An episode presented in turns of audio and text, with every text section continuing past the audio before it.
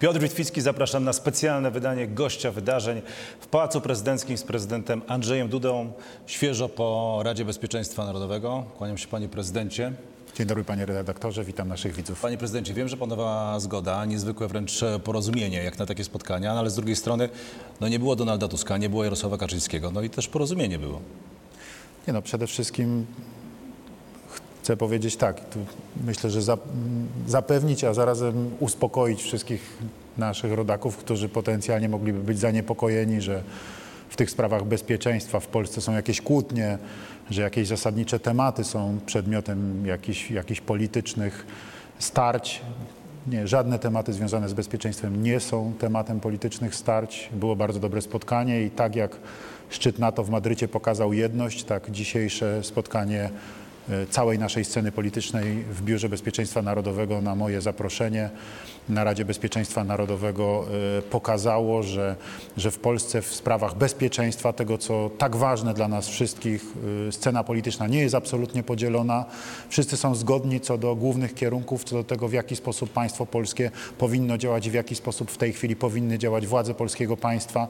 Oczywiście dyskutowaliśmy na temat różnych szczegółów i, i wszyscy praktycznie zabierali głos i wyrażali swoje zdanie, ale mogę powiedzieć tak, było to absolutnie poważne podejście y, wszystkich uczestników y, tego spotkania, tej debaty y, i, i, i dla mnie jako prezydenta Rzeczypospolitej, który mm, szuka tej, tej, tej jedności właśnie w ważnych sprawach, to jest doskonała wiadomość i bardzo się z tego cieszę, że, że nasi politycy prezentują tak poważne podejście i właśnie w tych tak bardzo delikatnych, a ważnych kwestiach nie ma u nas podziałów i nie ma u nas kłótni. Pan prezydent wracał z tego spotkania, bo ono było w Belwederze. Ja w tak zwanym międzyczasie obdzwoniłem e, jego uczestników e, i mówią o tym, że to dużym i ważnym problemem, no i przede wszystkim no, przedmiotem dużego zaniepokojenia jest dość bierna postawa Unii Europejskiej, e, ale również to, że tak powoli Unia zapomina w odróżnieniu od USA czy Wielkiej Brytanii o tym, co dzieje się w Ukrainie. To znaczy, e, oddzielmy od siebie kilka kwestii. Tak? Sama Unia Europejska jako taka, kiedy, jeżeli chcemy brać to z punktu widzenia instytucjonalnego, no, zachowała się wobec Ukrainy w sposób bardzo e, odpowiedzialny i powiedziałbym e, życzliwy, dlatego że przecież nie tak dawno, dosłownie kilka dni temu, Rada Europejska podjęła decyzję o przyznaniu Ukrainie statusu kandydata do Unii Europejskiej. Tak? Ja apelowałem na, o to dosłownie trzy dni po rozpoczęciu rosyjskiej inwazji na Ukrainę, jeszcze w lutym, aby jak najszybciej w takim ekstra przyspieszonym trybie ten status kandydata Ukrainie przyznać, że mówi, argumentowałem przez cały czas, że to ma ogromne znaczenie psychologiczne dla obrońców Ukrainy. Obiecałem zresztą później prezydentowi Wołodymirowi Zełeńskiemu, że będę osobiście o to zabiegał na, podczas moich spotkań z europejskimi liderami, z prezydentami innych krajów i przedstawicielami świata polityki w, w krajach Unii Europejskiej aby właśnie ten status został Ukrainie przyznany. I dla mnie jest wielką satysfakcją, że został przyznany, bo taka była decyzja Rady Europejskiej, czyli śmiało można powiedzieć, że właśnie Unia Europejska dała Ukrainie zielone światło i to jest ważny sygnał. Natomiast y, oczywiście, że różnie jest z tą skalą pomocy, jaka jest Ukrainie udzielana przez poszczególne kraje, czy to NATO, czy, czy Unii Europejskiej, ale śmiało można mówić, że w tym znaczeniu gremialnym to zarówno Unia Europejska, jak i NATO mówią jednym głosem i jedna i druga organizacja jest absolutnie za Ukrainą i udziela Ukrainie wsparcia. No tak, gdy patrzymy na tę tabelkę, gdzie pokazane jest wsparcie poszczególnych krajów, to możemy się cieszyć, że Polska jest tak wysoko, e, no bo to świadczy o naszym niezwykłym zaangażowaniu i chęci pomocy. No z drugiej strony, no to pytanie, gdzie są inne kraje europejskie, gdzie są tam Niemcy mm, przy takich możliwościach, no jest jak najbardziej zasadne. Ja znów chcę wrócić i powiedzieć tak. My rzeczywiście udzielamy pomocy Ukrainie. Ta nasza pomoc, patrząc finansowo i rzeczowo, jest na drugim miejscu za pomocą udzielaną przez Stany Zjednoczone. Myśmy na tą pomoc e, tylko militarną wydatkowali już ponad miliard 600 milionów dolarów i to jest rzeczywiście bardzo dużo, e, ale co chcę podkreślić, mamy tutaj zgodność na polskiej scenie politycznej. Od samego początku, od pierwszej Rady Bezpieczeństwa Narodowego, którą zwołałem w związku z rosyjską agresją na Ukrainę, Cała scena polityczna tutaj mówi jednym głosem, nie jesteśmy podzieleni i dzisiaj też wszyscy po, potwierdzali, że tak, to jest właściwy kierunek polityki.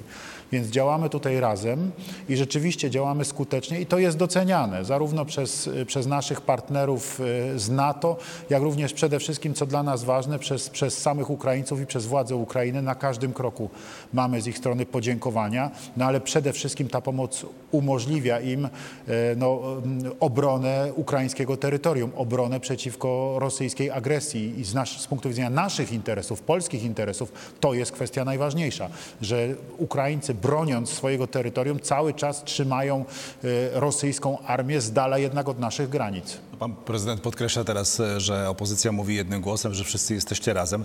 No ale to ja przypomnę, że Donald Tusk e, chwilę po ustaleniach szczytu w Madrycie mówił o tym, że to, z czym przyjechała Polska, było mało ambitne i że jest właściwie zaniepokojony tymi ustaleniami. To mm, usłyszał pan dzisiaj inny głos?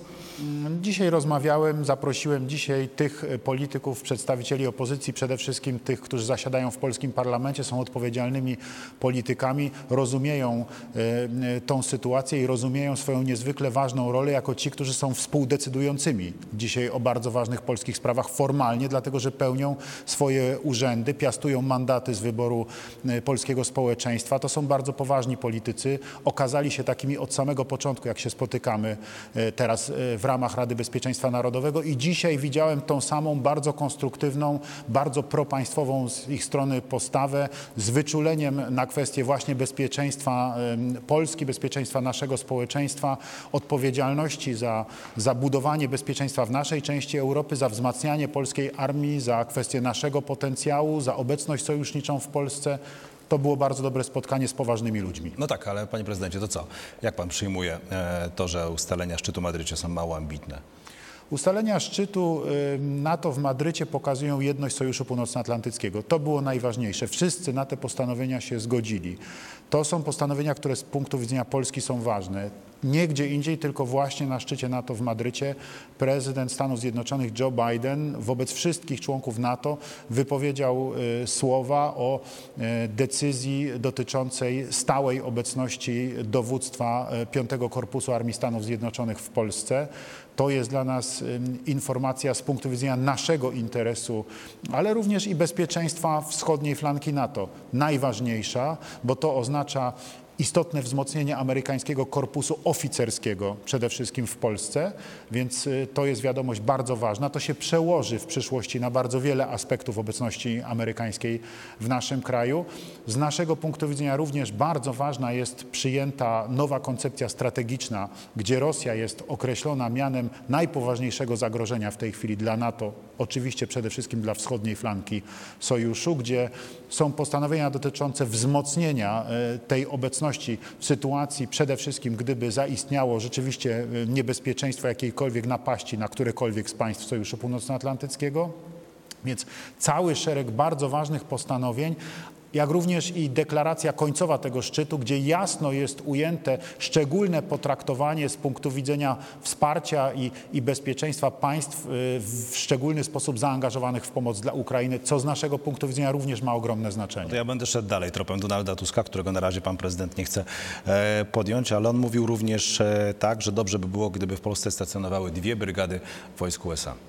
E, Obecnie e, w Polsce jest ponad 11 tysięcy żołnierzy Armii Stanów Zjednoczonych. To jest największa obecność w tej części Europy. W żadnym kraju wschodniej flanki NATO tak wielkiej liczby amerykańskich żołnierzy nie ma. To jest większa obecność niż ktokolwiek kilka lat temu się spodziewał i ci żołnierze amerykańscy, którzy wraz ze swoją infrastrukturą, wyposażeniem są obecni na naszym terytorium, są dzisiaj najpoważniejszą obok polskiej armii gwarancją naszego bezpieczeństwa. Ale jeszcze w 2018 roku pan prezydent mówił o tym, że właściwie potrzebne byłoby coś na miał kształt bazy Rammstein, że to było w kontekście oczywiście Fortu Trump. Czy wyobraża pan sobie w, obecnej, w obecnym rozdaniu politycznym amerykańskim próbę stworzenia czegoś podobnego?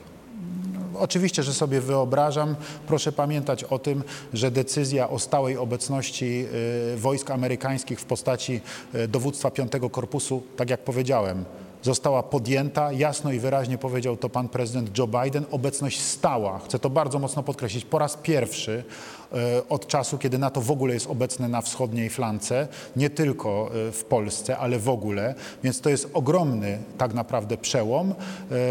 A to pokazuje, w jaki sposób Stany Zjednoczone traktują Polskę i obecność tutaj, że ma to charakter absolutnie strategiczny. Mówiliśmy o tym zestawieniu krajów, które najbardziej pomagają Ukrainie, gdzie jesteśmy na trzecim miejscu i to robi wrażenie. Jednocześnie no, pojawia się pytanie, gdy tak dużo mm, przekazujemy e, Ukrainie, to czy jest szansa na to, żeby w jakiś sposób NATO nam rekompensowało?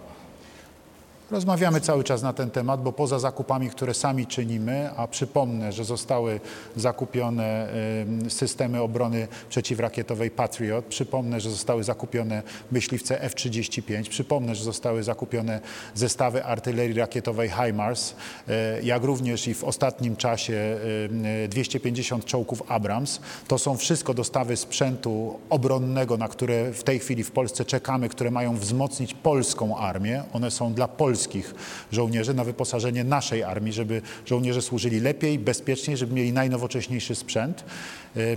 My oczywiście przekazaliśmy rzeczywiście y, partię naszego sprzętu, y, przede wszystkim tego tak zwanego posowieckiego, tak? y, czyli starych, starych czołgów T-72, żeby wesprzeć, żeby, żeby umożliwić obronę Ukrainy. Przekazaliśmy to armii, armii ukraińskiej i w zamian chcielibyśmy otrzymać tymczasowe wsparcie sprzętowe, zanim te, te zakupione przez No nas jednostki sprzętu nie przyjdą do Polski. ze strony NATO? Cały czas ubiegamy się o to, rozmawiamy na ten temat y, z, z władzami Stanów Zjednoczonych, rozmawiamy na ten temat y, y, z, Białym Domem, z Pentagonem, ale rozmawiamy także i z innymi naszymi sojusznikami.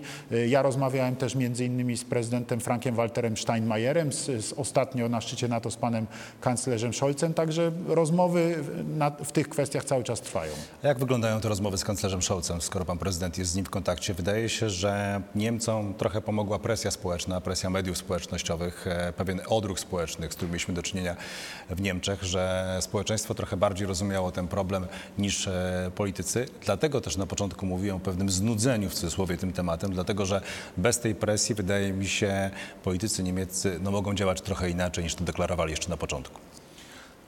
Pan, to jest tak, że w krajach Europy Zachodniej kwestia napaści rosyjskiej jest dosyć niewyobrażalna. To znaczy nikt y, tak naprawdę w Paryżu, y, przypuszczam, że w Berlinie również nie, nie ma poważnej obawy przed tym, że mógłby zobaczyć oddziały armii rosyjskiej sunące czołgami po ulicach Paryża czy, czy Berlina. Więc to jest y, inne po prostu spojrzenie niż my mamy, kiedy my mamy świadomość tego, że, że, że faktycznie rosyjska inwazja, którą widzimy dzisiaj na Ukrainie jest realnym, jest realnym zagrożeniem. W związku z powyższym to trzeba tłumaczyć, bo czy polityka sankcji, czy polityka wsparcia y, dla Ukrainy no, pociąga ze sobą określone koszty. Tak? To po prostu kosztuje. Tak jak my mówimy, bezpieczeństwo kosztuje. My dzisiaj mm, dajemy pomoc Ukrainie z pełną świadomością tego, że koszty te ponosimy, bo bezpieczeństwo kosztuje, bo my wiemy o tym, że budujemy w ten sposób sferę naszego bezpieczeństwa, że armia rosyjska będzie trzymana z daleka od naszej granicy. Dlatego też mobilizujemy Soj- Sojusz Północnoatlantycki. To jest nasze wielkie zadanie i w moim poczuciu to jest moje zadanie jako prezydenta Rzeczypospolitej. To jest zadanie polskich władz. Ja się nie oglądam na innych,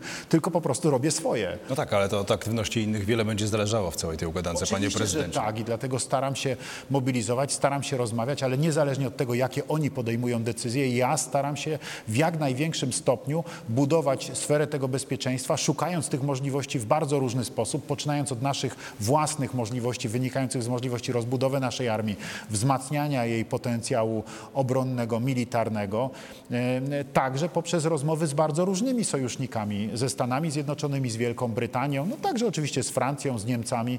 Szukam tego wsparcia wszędzie. Przecież nie tak dawno byłem też w Portugalii, rozmawiałem w Rzymie. To jest po prostu praca dyplomatyczna, którą na co dzień dla Polski wykonuję. Kiedy ostatni raz e, a propos tej pracy dyplomatycznej rozmawiał pan prezydent z prezydentem Załęskim? Dokładnie z panem prezydentem Zełęńskim rozmawiałem e, zaraz przed podjęciem e, decyzji o, o y, przyznaniu statusu y, kandydata y, do Unii Europejskiej dla Ukrainy, czyli tuż, tuż przed, przed posiedzeniem Rady Europejskiej, dlatego że wtedy mówiłem panu prezydentowi, jak wyglądały moje rozmowy z mm, prezydentem Portugalii, jak wyglądały moje rozmowy z prezydentem e, Włoch i z panią premier e, Danii, z którą też rozmawiałem właśnie na temat wyrażenia przez nich zgody na, na, to, na, to, na, to, na to przyznanie Ukrainie e, statusu e, kandydata do Unii Europejskiej. No jak widać, wszystkie te starania zakończyły się powodzeniem, więc, więc, więc też odebrałem i podziękowania z Ukrainy za, za, za nasze wysiłki i za wsparcie. Jasne, ale wiem, że ministrowie też ze sobą rozmawiają i stąd e, pytanie, e, panie prezydencie, jaki jest ten faktyczny obraz tego, jak wygląda sytuacja na froncie ukraińskim? Znaczy, rozmawiamy tak naprawdę codziennie z Kijowem. To są praktycznie codzienne rozmowy, także no dokładnie wiemy, jak ta sytuacja wygląda. Ona oczywiście jest trudna i nie ma co, nie ma co kryć. Ukrainie potrzebne jest nowoczesne uzbrojenie. E, To uzbrojenie, które myśmy wysłali, bardzo pomogło. Y, Ale, ale to wsparcie jest potrzebne, w szczególności jeżeli chodzi o artylerię dalekiego zasięgu, więc ta pomoc także nasza, ale także, która, która płynie na Ukrainę ze Stanów Zjednoczonych, tutaj y, jest bardzo ważna. Panie prezydencie, zatrzymujemy się na moment, dlatego że żegnamy się z widzami z głównej anteny Polsatu. Nasza rozmowa dalsza, właściwie druga jej część z panem prezydentem Andrzejem Dudą będzie można zobaczyć na stronie głównej Interi i w Polsat News. I panie prezydencie, to z, zaczynając drugą część, zmieniamy temat. E, Pana oświadczenie majątkowe pojawiło się, ma pan kredyt. No tak, jak większość chyba Polaków mam kredyt. No to dotyka pana również podwyżka stóp procentowych. Tak, oczywiście dotyka mnie tak jak wszystkich. To jest e, problem, o którym dzisiaj chyba najczęściej rozmawiają Polacy, pewnie tacy po 30 w ogóle e, najczęściej. To jest temat, który absolutnie mm, dominuje e, naszą dyskusję i też e, jeśli zaczną się pojawiać na masową skalę problemy ze spłatą kredytów, czego wykluczyć dzisiaj absolutnie nie można, e, no to problem będzie miała cała gospodarka. Jaką, na jaką realną pomoc mogą liczyć dzisiaj te osoby? Tak, dzisiaj ta sprawa w ogóle kredytów i, także i inflacji, bo przecież podwyżki stóp procentowych e, mają wesprzeć e, działania antyinflacyjne. No ta, taka, taka jest rola tego typu, tego typu decyzji. E, No, dzisiaj była o tym mowa właśnie, pan premier e, mówił o tej, o, tej, o tej presji inflacyjnej, która nas de facto otacza tak? i która wynika między innymi także i z wojny, która została wywołana przez Rosję na Ukrainie i jasno e, było akcentowane także to i tutaj wszyscy się zgodzili, że, że no niestety, ale tak naprawdę sprawcą w ogromnym stopniu tej inflacji jest po prostu Rosja i jej agresja na Ukrainę, bo to przez tą agresję tak ogromne wzrosty mamy chociażby No to różnego ciekawe, bo na rodzaju opozycja mówi coś zupełnie różnego innego. rodzaju, różnego rodzaju nośników energii, prawda, paliw i tak dalej, to, to, dzisiaj jest, to dzisiaj jest niestety jeden z elementów spirali inflacyjnej. No, polityka sankcji też tutaj nie pomaga, ale ona jest realizowana z kolei po to, żeby zatrzymać Rosję, więc tych problemów gospodarczych o takim bardzo szerokim charakterze jest dużo. Inflacja jest wszędzie dookoła nas w Europie. W jednych krajach jest wyższa, w drugich jest trochę Panie prezydencie, u niższa. nas jest wyjątkowo wysoka Ale no, nie jest wyjątkowo wysoka. W innych krajach jest cały szereg krajów, gdzie inflacja jest wyższa niż u nas. No natomiast, natomiast absolutnie nikt nie mówi, że jest niska. Od tego zacznijmy. Tak? Jest wysoka, jest dotkliwa, jest, y, jest, jest dla nas wszystkich bardzo trudna do, do, do wytrzymania i do zniesienia. Y, Na szczęście prognozy ekonomistów są takie, że ta spirala inflacyjna w najbliższym czasie powinna się zatrzymać. Nie ukrywam, że też na to liczę, bo przecież moje wynagrodzenie też spada przez to de facto, że, że ta inflacja postępuje. Więc to jest po prostu taka sama sytuacja, jak ma każdy z, z moich rodaków. Mm, y, y, I tak jak pan powiedział, no też mam kredyt, tak, y, które, którego dotykają podwyżki stóp procentowych i muszę w związku z tym płacić dużo wyższe raty niż to miało miejsce jeszcze, jeszcze pół roku temu. No, A jeszcze podwyżki przed nami, panie prezydencie, więc, no więc też te podwyżki mnie dotkną. Tutaj nic, nic, żadnej nadzwyczajnej sytuacji w stosunku do innych nie mam. No ale ja rozumiem, rozumiem, że, że musimy tą inflację zatrzymać i, i szukać, ku temu, szukać ku temu wszystkich możliwości, chociaż zdaję sobie sprawę z tego, że ta sytuacja jest trudna. Jest trudna, no ale to pan prezydent będzie decydował chociażby o tym, czy podpisać e, ustawę o wakacjach e, kredytowych. Jak Tak, uważam że, uważam, że są potrzebne różnego rodzaju takie instrumenty, które y, dadzą trochę ulgi tym, którzy są w najtrudniejszej, w najtrudniejszej sytuacji. I tutaj te działania antyinflacyjne z jednej strony, ale z drugiej strony właśnie takie, które no jakby miały poprawić sytuację gospodarstw domowych przede wszystkim, bo przecież o to chodzi, które, które podejmował rząd, wspierałem ze wszystkich sił, no, choćby y, dotyczące obniżki podatków y, dotyczących paliw, tak? Y, I, I cały szereg tutaj działań, no, trzeba wspierać te działania inflacyjne, jakby nie mamy innej drogi. Panie prezydencie, ale to diabeł tkwi w szczegółach. To tak jak pan powiedział, wakacje kredytowe dla tych, którzy są w najtrudniejszej sytuacji, czy dla wszystkich? Bo to jest realny spór, który Przede miejsce wszystkim, dzisiaj w przede wszystkim dla tych, którzy są rzeczywiście w trudnej sytuacji, dla których, e, dla których te, ta, te, te kredyty, których, których, które, no, które de facto wzrastają, znaczy raty ich wzrastają przez to, że, że, że, że następują wzrosty stóp procentowych, no, zaczynają m, e, powodować, że, że, że niektórym rodzinom bardzo trudno jest dopiąć koniec z końcem, ten, ten przysłowiowy budżet miesięczny. Tak? I to jest rzeczywiście bardzo poważny problem. Dla wszystkich by pan podpisał? Tak, No, są już apele do, do pana prezydenta, tak, żeby ale nie robić No, no, e, wszystko, panie redaktorze, do, tego typu hipotetyczne pytania, a czy taką ustawę by pan podpisał, a proszę mi pokazać tą ustawę, panie redaktorze. Jak ja będę widział, jakie są szczegółowo zapisy tej ustawy, jakie ta ustawa stwarza dla kogo możliwości, w stanie wysłać to sygnał wtedy do będę, parlamentarzystów. Nie to wtedy procedujcie będę, to takiej, wtedy bo takiej będę podejmował, to wtedy będę podejmował decyzję. Ja na przykład osobiście wychodzę z założenia, że dopóki stać mi na to, żeby spłacać kredyt, to będę go spłacał, bo chcę, żeby ten kredyt się zmniejszał po prostu. I, i, i zależy mi na tym, żeby ten kredyt spłacać jak najszybciej. Ja nie mam 25 lat. Yy, yy, Mam świadomość tego, że zbliżam się do emerytury czy do wieku senioralnego i, yy, i, i w związku z tym chcę mieć kredyt z głowy, a długie lata spłaty jeszcze przede mną, więc wolałbym go nie zatrzymywać. Jeżeli tylko dam radę go spłacać, to będę chciał go spłacać. Taka jest moja osobista decyzja. No tak, ale wiele osób e, mogłoby skorzystać, nawet dobrze sytuowanych, e, z takich wakacji, zatrzymać sobie kredyt, odłożyć te pieniądze, nadpłacić potem e, kapitał i tego boją się chociażby tak, ale- przedstawiciele banków. Oczywiście, że tak, ale proszę pamiętać, że banki w Polsce są naprawdę w większości przypadków w absolutnie bardzo dobrej sytuacji i, i świetne miały wyniki finansowe na przestrzeni ostatnich lat, więc ja bym się tak strasznie o banki nie martwił. Ja się bardziej martwię o klientów banków, o, o zwykłych ludzi, o ich rodziny, o konsumentów. To jest moje podstawowe zmartwienie. No to może- Proszę wybaczyć, a nie banki i, i interesy ich zarządów. Natomiast, natomiast y, powiem tak, jeżeli ktoś, y, znaczy nawet jeżeli ktoś się zdecyduje na wakacje kredytowe, to te wakacje kredytowe kredytu za niego nie spłacą. Panie prezydencie, e, to wszystko prawda, jeżeli chodzi o banki, a nie obawia się pan tego, e, znaczy jeśli nie będziemy mieć większego problemu, bo to 20 miliardów e, w skali całego kraju. I jeżeli nie będzie tak, że te naczynia połączone gdzieś dotkną właśnie zwykłych Pola- Polaków. Ale skoro nie obawia się pan o banki, to uważa pan, że ta, tak jak mówił to Jarosław Kaczyński, że może należałoby wprowadzić jeszcze dodatkowy podatek dla nich? Panie redaktorze, tak jak powiedziałem, e, różne są możliwości. Sytuacja jest rzeczywiście bardzo trudna. Em, Zgadzam się z polityką. Ja jestem w ogóle zwolennikiem polityki społecznej, socjalnej. W związku z powyższym uważam, że największa uwaga e, ze strony rządzących i państwa powinna być ukierunkowana na tych, którzy są w najtrudniejszej sytuacji i w pierwszej kolejności to oni powinni otrzymywać wsparcie i to o nich należy się martwić i o ich sytuację, a o tych, którym się lepiej wiedzie, o zamożniejszych dopiero w drugiej kolejności. Nie obawia się pan tego, że prezes Glapiński zostanie wyprowadzony przez opozycję?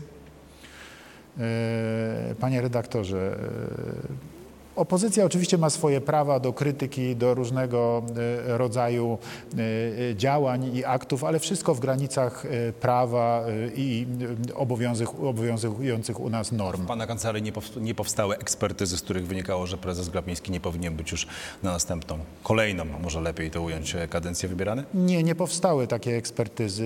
Nigdy też e, ja nie miałem takiej myśli, że pan prezes Glapiński nie powinien pozostawać na kolejną kadencję. Wręcz przeciwnie. Przeciwnie, uważałem, że pan prezes Glapiński prowadził dobrą politykę bezpieczeństwa, w szczególności w okresie mm, pandemii Nie uważa pan prezydent, że prezydent, szczególności- że prezydent Glapiński za późno w zareagował? szczególności w okresie pandemii koronawirusa.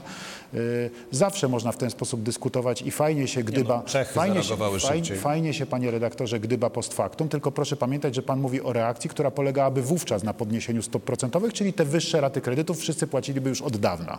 I dzisiaj można dyskutować, a to byłoby lepiej, a to byłoby gorzej, a to by lepiej zadziałało, gorzej zadziałało to tego typu dyskusje teoretyczne, rozważania, a gdyby, to może, a jednak, i będą różne zdania, to zawsze można prowadzić.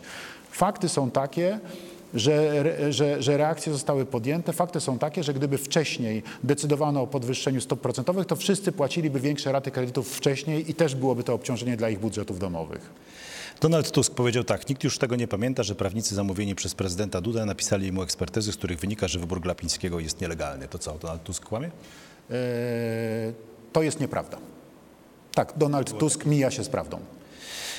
To jeszcze, mm, panie prezydencie, mm, Komisja Europejska e, mówi o tym, że pańska ustawa nie spełnia e, kamieni milowych planu naprawczego. Pieniądze z KPO najwyraźniej są zagrożone. Jak pan ocenia dzisiaj prawdopodobieństwo, że otrzymamy te środki? O ile wiem, to nie tyle Komisja Europejska, co jedna przedstawiciel Komisji Europejskiej, No pani komisarz Jourowa. Y, Ja powiem tak. mm, To zdumiewające, dlatego że wcześniej, kiedy ta ustawa była na etapie procedowania, kiedy ja wielokrotnie rozmawiałem z przewodniczącą Komisji Europejskiej, panią von der Leyen, y, takie wątpliwości nie były podnoszone, więc jest to dla mnie coś nowego. No tak, ale ten serial trwa już bardzo długo. Na stole leżą pieniądze, które są w tej sytuacji gospodarczej no niezwykle nam potrzebne. Czy pan jest nam w stanie zagwarantować, że pieniądze z KPO w jakimś horyzoncie czasowym, bliskim w końcu do nas trafią? Ja powiem tak. y, Ja uważam, że od bardzo dawna Komisja Europejska, Parlament Europejski inne instytucje europejskie w sposób nieuprawniony wtrącają się w polskie sprawy, przekraczając stanowczo ramy traktatów i swoje kompetencje. Ustawa, którą ja przygotowałem, która dotyczyła Sądu Najwyższego, przede wszystkim rozwiązywała problemy, które występowały w samym Sądzie Najwyższym, po to, by umożliwić temu sądowi, a w efekcie całemu systemowi wymiaru sprawiedliwości w Polsce y, lepsze funkcjonowanie i przywrócenie sprawności w pewnych obszarach. Taka była podstawowa myśl, która mi przyświecała. Skutkiem ubocznym było rozwiązanie y, kwestii, które, które były podnoszone także przez Europejski Trybunał czy Komisję Europejską. I w tej sprawie rzeczywiście ja rozmawiałem z panią von der Leyen, y, która y, y, mówiła mi, że te rozwiązania, które ja zaproponowałem, spotykają się z akceptacją. One zostały uchwalone przez parlament, one zostały przeze mnie podpisane w formule ustawy i dzisiaj stanowią obowiązujące prawo w Polsce. I ja uważam tą sprawę za załatwioną. Czyli nie bierze pan prezydent pod uwagę, że będzie musiała powstać jeszcze jedna ustawa zmieniająca chociażby Ja to, tę od, ja No to bo- co dzieje się w tej chwili, odbieram jako po prostu czysto polityczny e, atak na Polskę o profilu m, w gruncie rzeczy ideologicznym, e, który jest pozbawiony podstaw. No tak, e, panie prezydencie, no ale coś trzeba będzie prawdopodobnie odpowiedzieć za chwilę Komisji Europejskiej. No możemy odpowiedzieć tak jak pan prezydent teraz, no ale co dalej z tymi pieniędzmi? Tak czysto pragmatycznie, liczymy na nie. No więc będzie się trzeba zastanowić nad różnymi konsekwencjami tej sytuacji. Ja liczę na e, zdrowy rozsądek w Komisji Europejskiej. To jest w tej chwili bardziej problem Komisji Europejskiej niż, e, e, niż nasz, dlatego że myśmy to, co ustaliliśmy z Komisją Europejską, zrealizowali. A czy nie uważa pan prezydent, że no w tej sytuacji mm, byłoby lepiej, gdyby nie było tak już właściwie dziś chyba jawnego konfliktu między ministrem sprawiedliwości a premierem? Trudno mi jest, e, trudno mi jest odpowiedzieć na to pytanie. E, Ja powiem tak. E, Przede wszystkim konieczna jest rzeczywiście naprawa polskiego wymiaru sprawiedliwości. Ona była konieczna, dlatego że trzeba było usunąć te wszystkie patologie, które na przestrzeni lat Polacy obserwowali, te, te skandaliczne rozmowy, które do dzisiaj w internecie można wysłuchać pomiędzy sędziami, niestety także i z Sądu Najwyższego. Sytuację, w której w Sądzie Najwyższym zasiadali sędziowie zbrukani komunistyczną przeszłością, przynależnością do komunistycznej partii, która decydowała o tym, w jaki sposób mają orzekać, bo taki był wówczas status PZPR. Więc y, co można mówić o mentalności takich osób? Y, I jeżeli ktoś uważa, że ta mentalność się zmieniła, to to, to gratuluję. No ale byli też sędziowie, którzy w stanie wojennym skazywali ludzi, którzy walczyli o wolną Polskę, więc y, myślę, że był czas najwyższy na to, aby y, y, ten, to, to przerwać i, i przestać się dziwić temu, że zbrodniarze stanu wojennego nie mogli być w Polsce skazani. Panie prezydencie, czas nas goni, ale chciałem jeszcze zapytać pana między innymi o chyba najmocniejszy cytat z tego weekendu. Znowu Donald Tusk. Wierzysz w Boga, to nie głosujesz na Prawo i Sprawiedliwość.